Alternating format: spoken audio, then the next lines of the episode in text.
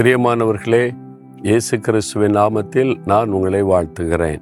இந்த இடம் ரொம்ப அழகாக இருக்குல்ல? நீங்கள் பின்னால் பார்க்குறீங்களே கடல் கடலை ஒட்டின மலைப்பகுதி அங்கே இருக்கிற வீடுகள் கட்டடங்கள். இந்த இடம் ஆந்திர மாநிலத்தில் இருக்கிற விசாகப்பட்டினம். ரொம்ப அழகாக இருக்கிறது. அந்த இடத்துலேருந்து உங்களோடு பேசுவதிலே நான் மகிழ்ச்சி அடைகிறேன். ஆண்டவர் எவ்வளோ அழகாக இந்த பட்டணத்தை உருவாக்கி இந்த மக்கள் வந்து இதையெல்லாம் பார்த்து ரசிக்கும்படி செய்திருக்கிறார் பார்த்தீங்களா? நீங்களும் இந்த இடத்துக்கு வந்தீங்கன்னா இந்த அழகான தேவனுடைய சிருஷ்டிப்பை பார்த்து மகிழ்ந்து ஆண்டவரை துதிக்கலாம். இந்த நாளில் ஆண்டவர் இயேசு உங்களை குறித்து ஒரு முக்கியமான காரியத்தை சொல்ல விரும்புகிறார். உங்களை பற்றி ஆண்டவர் சொல்லுகிற ஒரு முக்கியமான காரியம். அது ஏசாய நாற்பத்தி மூன்றாம் அதிகாரம் இருபத்தி ஓராம் வசனத்தில் சொல்லப்படுகிறது. இந்த ஜனத்தை எனக்கென்று ஏற்படுத்தினேன் இவர்கள் ஏன் துதியை சொல்லி வருவார்கள்? ஆண்டவர் இயேசு உங்களை பற்றி சொல்றாரு இந்த என் மகன் என் மகளை எனக்கென்று நான் ஏற்படுத்தினேன். எனக்கு சொந்தமா இருக்கணும் என் கூட இருக்கணும் என்னோட ஐக்கியத்தில் இருக்கணும் என்னோட பேசணும் நான் அவனோட அவளோட பேசணும்.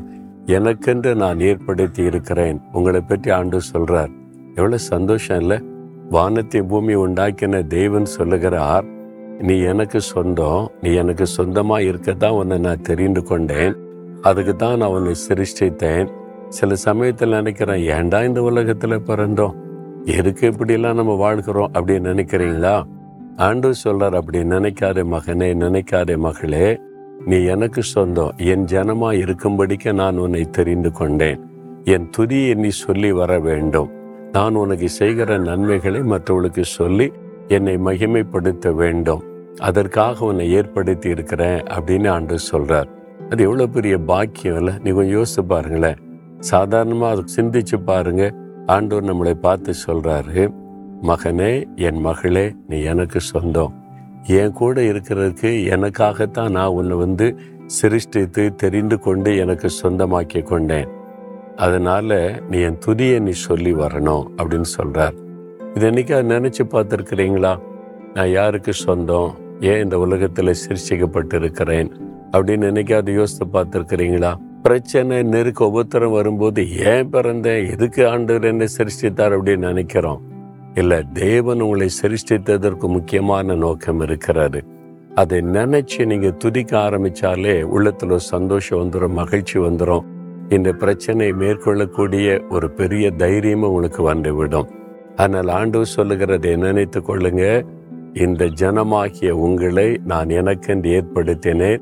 என் துதியை நீங்க சொல்லி வரணும். அதுக்கு ஒப்பு கொடுக்குறீங்களா ஆண்டவரே? இது வரைக்கும் நான் அறியாம இருந்துட்டேன். என் மேல இவ்வளவு அன்பு வைத்து உமக்கென்று என்னை விசேஷமா தெரிந்து கொண்டீங்களா? உங்களுடைய துதியை சொல்லி வரேன்னு சொல்றீங்களா? ஒரு வார்த்தை சொல்லுங்க.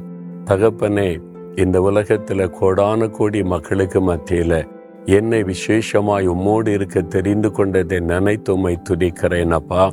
உம்முடைய துதியை சொல்லி வர என்னை நீர் பிரித்தெடுத்திருக்கிறதற்காய் ஸ்தோத்திரம். நீர் எனக்கு செய்த நன்மைகளை மற்றவங்களோடு நான் சொல்லி மகிழுவேன்.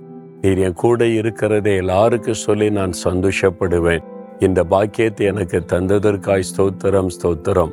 இயேசுவின் நாமத்தில் ஜெபிக்கிறேன். ஆமேன் ஆமேன்.